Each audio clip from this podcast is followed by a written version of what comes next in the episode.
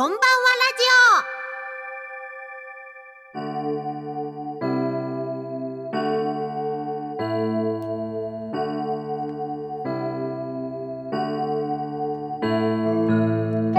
オ。皆さんこんばんは。忍笛神楽笛奏者のことちゃんです。毎月第1月曜日のこの時間は笛ことちゃんのこんばんはラジオお届けしております。さて7月に入りましたね。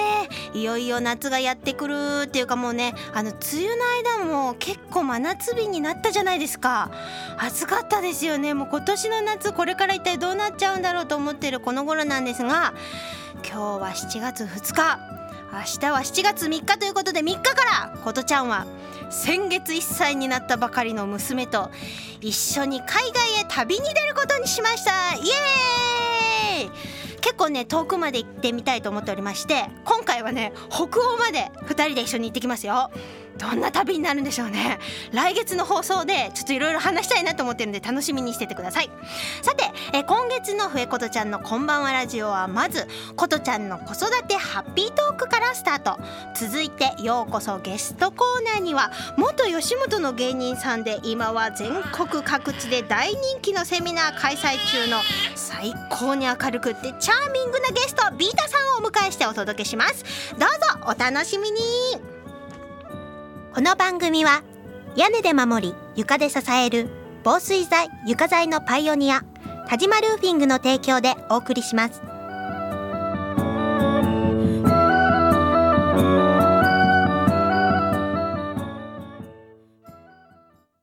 日々の練習楽器のケア。これは私たちミュージシャンが美しい音楽を奏でるために欠かせないもの。雨漏りしない屋根。足元を支えてくれる床。これは私たちが生活するのに欠かせないもの。安心安全な空間で生活するためにも防水材床材のメンテナンスを心がけましょう。屋根で守り床で支える。田島ルーフィング。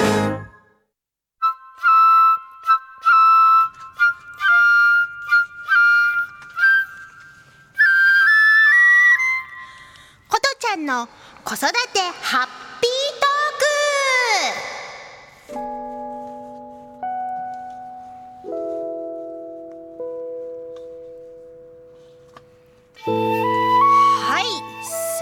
月6月に私の娘で通称小さな宇宙人さんが、えー、1, 1歳の誕生日を迎えました。わ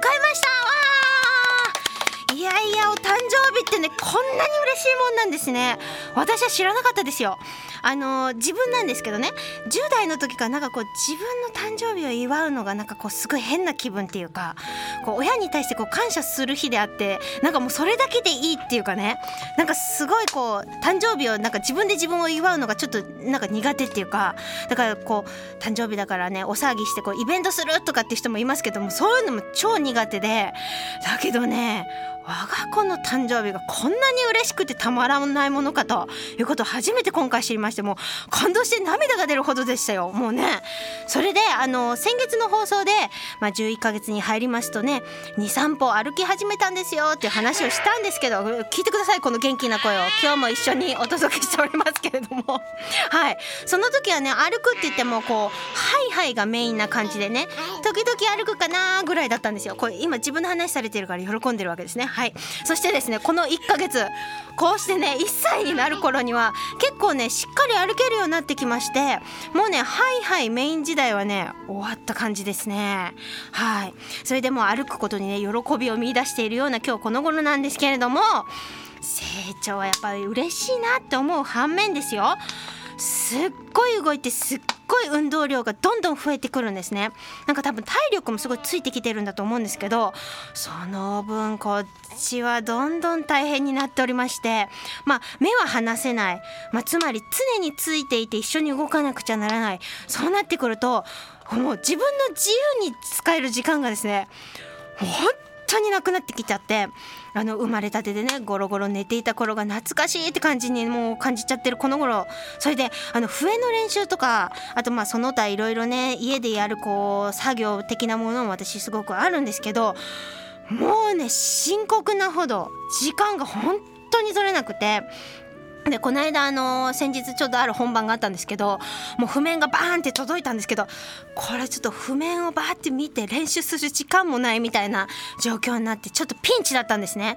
それで初めてあの区がやっているファミリーサポートっていうのを利用してみたんですけど結構良かったですね。家からなあの歩いて7分のところにすごいあの素敵なおば様が住んでらしてその方に見ていただいたんですけどほんの2時間お頼みしただけなんですけどね。もうめっちゃ集中して練習ができた上に子供もすごいいい子で遊んできてくれた様子でねはあなんか良かったなってこうしていろんな方にねこうなんていうかあの助けられながらね子育てしていくんだなっていうのをね感じてるんですよ。でまあさまざまなこう小さなピンチですけれどもこうねくぐり抜けながら日々やってるんですけど、まあ、結局自分がやりたいって思ってることそれができないってなった時に人はストレスがたまるわけですよ。ねで自分の時間がこんなになくなるなんてね人生で初めての経験を私もしたわけで。でこう私もねこう、はあ、これはどうどうしたものかなと思って自分の心に聞いたわけです。私何したい？うーん海外に行きたい。みたいなね。そうね。で行くなら北欧に行きたい。そうフィンランドとかスウェーデンとかあムーミンに会いたい。みたいな感じでそれであの1歳のベビーと一緒にね飛行機で10時間あの旅に出るなんてちょっと面白そうすぎじゃないですか？もうね思ってすぐに行動するのが私なんですね。もうすぐに本当にあの飛行機取りましてですねあのもうもう明日行くみたいな感じでねすっごいワクワクしてるんですけれどもただね今回は初めていつも利用しているベビーカーを持って海外に行こうと思うんですよ。ちょっとこれどうなるのかなって感じ。どうどういうことかっていうとあのスーツケースを持ってベビーカーを押せないわけでしょ？だから超巨大なあのー登山用のリュックよく外国の旅行者がすごいなんか頭より上に出てるなんかでっかいリュック持ってるじゃないですか。あんなやつをね買ったんですよ。ものすごい大きいですよ。であの荷物も入れたんですけどものすごく重たいですね。であの自分のものを最小限にとどめても子供の荷物ってすごくあの多くなっちゃうんですよ。おむつも1週間分ぐらいとかってなるとね結構な量になるわけですから。でもねもうすっごいもうとにかくワクワクしてて明日からの旅が楽しみでもうしょうがないって感じです、えー、来月のふえことちゃんのこんばんはラジオでね旅の思い出を話したいと思っておりますので皆さんぜひぜひ楽しみにしていてください。以上ことちゃんの子育てハッピートークでした。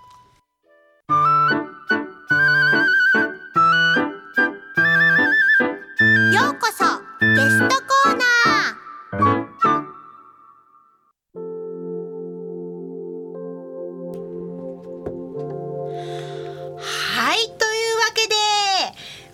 夜のゲストはビータさんです。どうもこんばんは。こんばんは。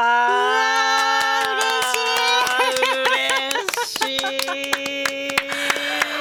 ありがとうございます。こんばんは。来ていただきましたビータさんのねプロフィールを私の方からまず紹介させていただきたいと思います,、お願いビータさんの本名であります内藤さやかビータさんということでですね東進大株式会社代表取締役でいらっしゃいます。エンターテイナーで講演家として活動中で1985年神奈川県の三浦市のお生まれでいらっしゃいます、えー慶応大学の総合政策学部、えーご卒業後ですね、突然吉本の芸人になられたそうで、えー当時全く売れずにバイト生活すること3年。もう引退しようかなって考えていた頃にですね友人の言葉で奮起されて2010年にプチブレイクを果たされます「さんまのまんま」えーぐるぐる99」などなどですね、えー計10番組に、えー出演を果たされております。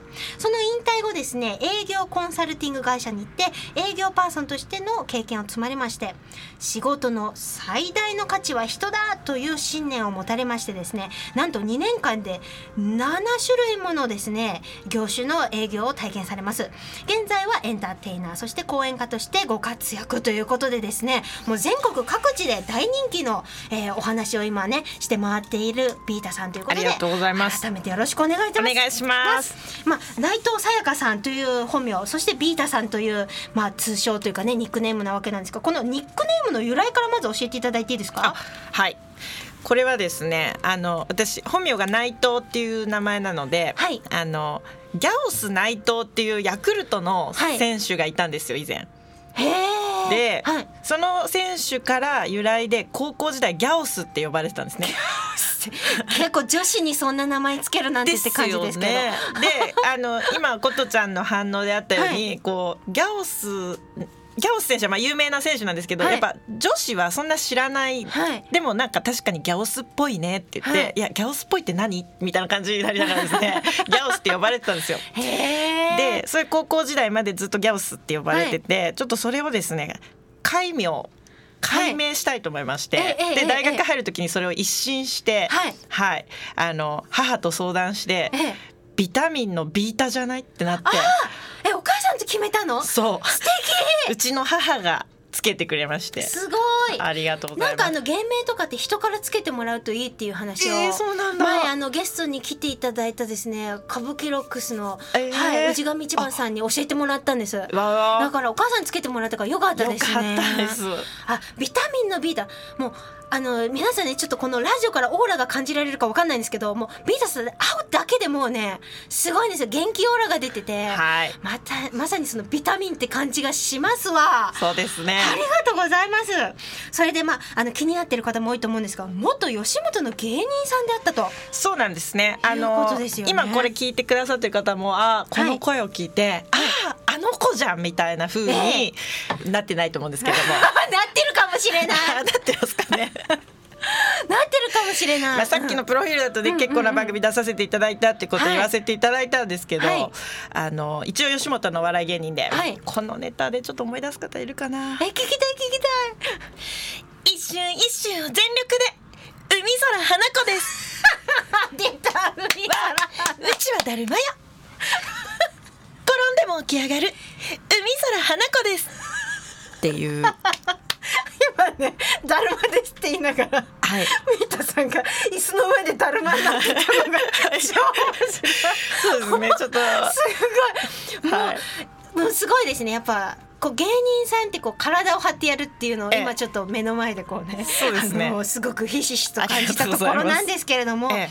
こういう面白いあのネタをねなさってたってことだし動画で見せてもらった時に嬉しい。あこれはってあピンときましたよ。来ました。はいだからやっぱりなんかそのちょっと皆さんも動画とか検索されたらはい。出てくると思うんでね見てください。ぜひお願いします。はい。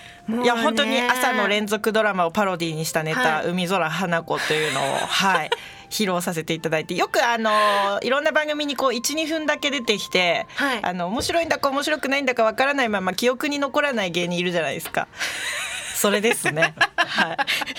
あでもよかったです。よかった。でも今日またこのラジオを聞いた方の中にあのきっとこう強烈に印象に残っていく方が必ずいると思うんでまた楽しみですね。はいありがとうございます。はいそれであのまあ学校出られて私すごいなんか気になるのがそのはい吉本の学校があるじゃないですか。はい。出られてえ皆さんってどうしてるんですか？吉本を終えた後ですよね、私みたいにそう学こう校を終えた後。そのもうそのままあのお笑い芸人にさならせていただくんですけど、まあ、仕事があるわけじゃないので、みんなこうアルバイトで食いつなぐみたいな感じで。あそっか。はい。バイト三年とか書いてありましたもんね。そうですね。もう生活としては朝6時半から昼の3時までカレー屋さんでバイトして夕方4時から夜の10時まで渋谷の山田電機でバイトして夜の11時から朝の4時まで居酒屋の庄屋笹塚だったんですけどでバイトして1時間半寝てまた朝の6時半から昼の3時までカレー屋さんでバイトして夕方4時から6時まで相方とネタ合わせして夜の7時から9時のライブで滑るっていう 超絶。そうですね48時間中56時間寝るっていう、まあ、生活をは二日でたったそれだけ？いいやもうそれでもう言ってましたねだからもう寝ながらカレー出してましたね本当にすごい。はいえそそんな生活を三年ぐらいなさってたっていうことですか？そうですね吉本の養成所が1年あってではい2年間はまるっきりそういうあの何もブレイクとかもまあ ブレイクもせずにまあ終わったんですけどなので3年間はい、やってましたね。すごい。えちなみにその相方さんとやってたわけで今相方さんってどうしてるんですか？相方はですね、はい。当時から大井町のスナックで、はい。シーママまでや行ったんですよ。えええええ。で、えっと、芸人辞めてはいなんとママになったという。あすごい。出世したんですね。そうなんです。芸人じゃなくてそっちの世界で出世したんですね。結構長いと思います。トータル入れたらもうやってますよ。若い頃から。あそうなんですね。そしてビータさんはこのような今の活動に歩まれていくっていう形になるわけなんですけれども後半でそういったお話ちょっと聞いていきたいと思いますので、はい。まずここでですね、えー、琴のセカンドアルバム「歌い」より「ヤシの実」お聴きください。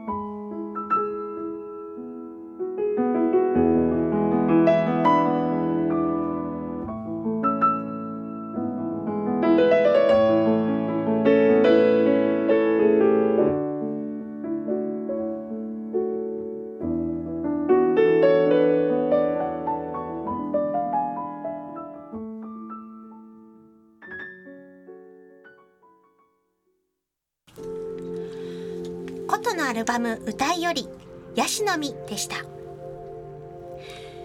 さてというわけでようこそゲストコーナー後半に入ってまいります。ビータさん引きろしくお願いいたしまます。さてここからはですねビータさんの最近の活動についていろいろお話を伺っていきたいなというふうに思っているわけなんですけれども、はい。あのー最初のプロフィールのご紹介させていただいたところに友人からの言葉で奮起したそうなんですよ。もうあの本当にこう私が芸人として活動してたんですけどもうとにかく寝てない金ない、何よりこう才能ないっていうのにずっとこう悩んでまして本当にカレー屋さんでバイトしてた時にこう唯一思いついたギャグが「お疲れライスイエーイ!」っていう。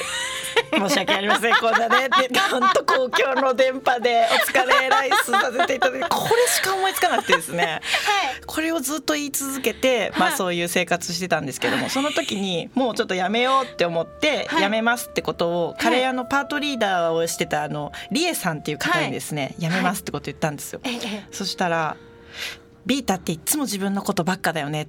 自分のことばっか考えてんじゃねえよ。ビータの夢はうちらカレー屋みんなの夢だったんだよビータがテレビ出るの楽しみにしてたんだよ。だからテレビ出るまでやってよ」って言われたんですね。でそれがですねはあ私にはこう聞こえてはい。ビータの夢は夢は夢は夢は夢は夢みんなの夢なんだよだよだよ自分のことばっか考えてんじゃん。ねえねえねえねえ なるほど。いやこう本当にね今はいエコーが、はい。今自然とかかってしまいましたね。そうですね自然とこう聞こえてですね。はい。なんかそれまで本当に自分のことしか考えてない人生だったんですけども、ええ。あのあ自分がこうやって夢を追いかけるっていう風な行動もうん。人がいてくださってこそなんだってことを気づきましてうん。でテレビ出るまでやりますって言った直後にあの思いついたのがさっきの朝ドラ風女子っていう。なるほどね。はい。やっぱりそのコミットしてその自分の心がまずもう決めることが大事って言いますけど、まさにそれをした瞬間にビータさんはテレビに出たりとかそういったもうネタが降ってきたりとかっていうのをゲットしたって、そうですいいね。話すごいありがとうございます。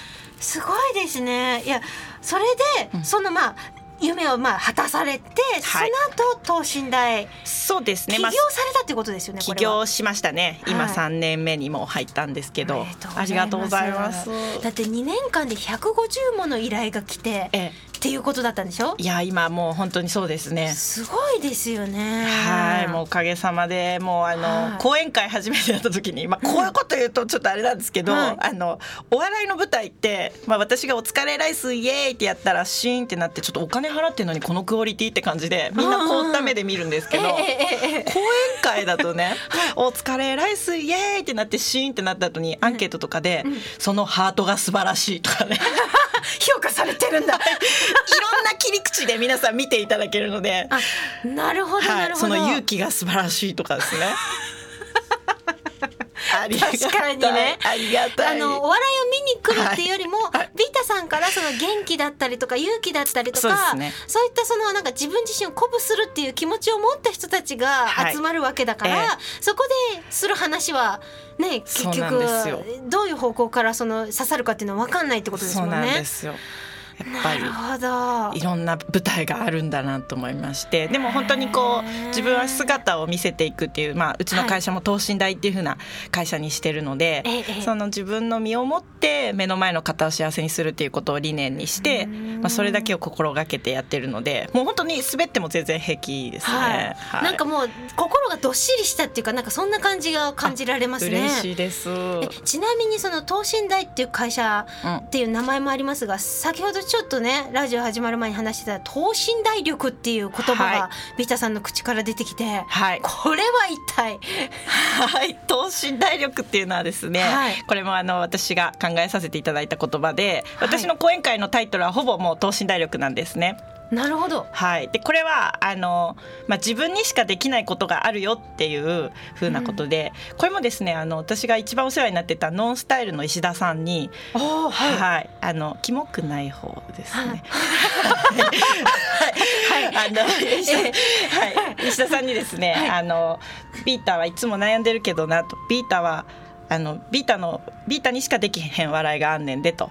はい。ビータの笑いはビータにしかできへんねんでと言われた言葉が、はい、それも本当に理恵さんだあのはみ身近な方だったんですけど、はい。石田さん憧れの方で、はい。あの私の人生変えていただいて自分にしかできないことっていうのがそれぞれあるっていうメッセージを、はい、なるほど、はい。その自分にしかできないことそれがすなわち等身大力であるというはい、ことを皆さんにお伝えすると。はい、えでなんか年齢層も非常に幅広くて、ええ。下中学生ぐらいから上は結構な年上は齢この間は85歳の方が、すごい、はい、受けていただいて等身大力がどんどん伝染しているということ嬉なんですね。しいですね。ちょっとね後であのブログにまたあげますけどこのビータさんの笑顔と、はい何よりね目のキラキラを皆さん見てもらいたいんですよ。え？私あの4月実は今年の4月初めてビータさんと出会ったんですけど、はいもうね私すっごい久しぶりにこんな目の輝きを持った大人を見たわ。っていうぐ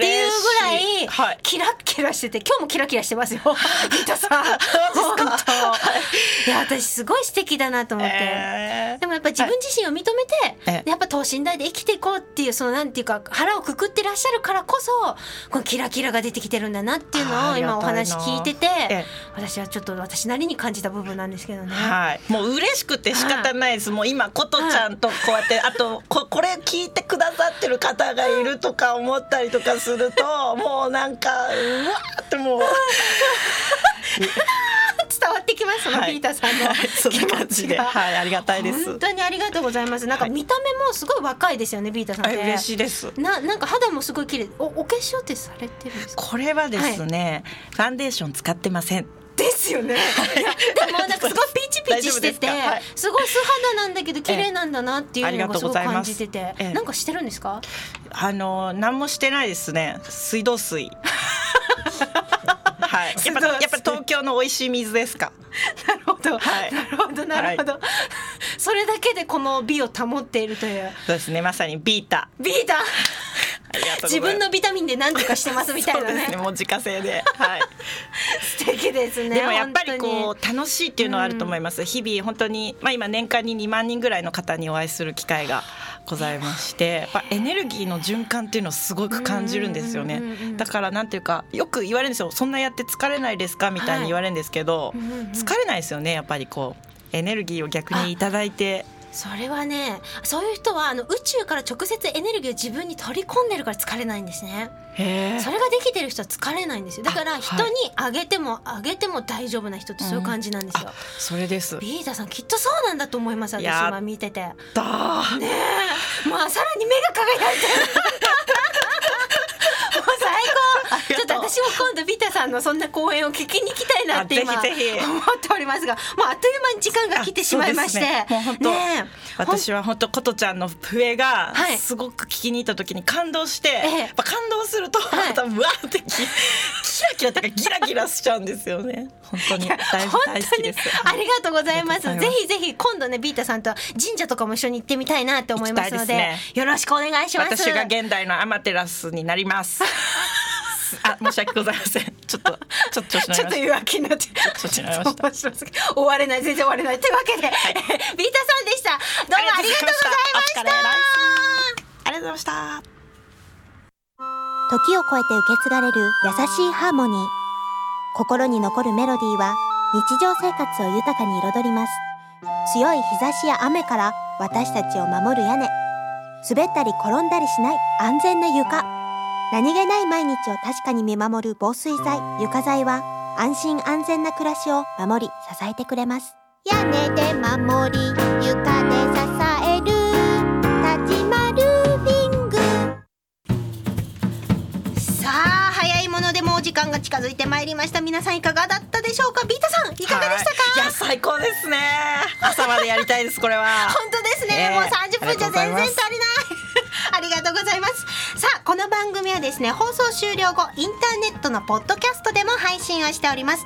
各検索サイトから FM 西東京で検索してみてください。ね本当ビータさん、はい。今度今度また会えるのすごく楽しみにしておりますので。北欧まで追いかけます北欧も来てほしいです、はい。皆さん来来月のね放送多分あのー熱い感じになると思いますんで楽しみにしててください。というわけで今回のゲストビータさん本当ありがとうございました。どうもありがとうございました。皆さんバイバイ。バイバイ。この番組は屋根で守り床で支える防水材床材のパイオニア田島ルーフィングの提供でお送りしました。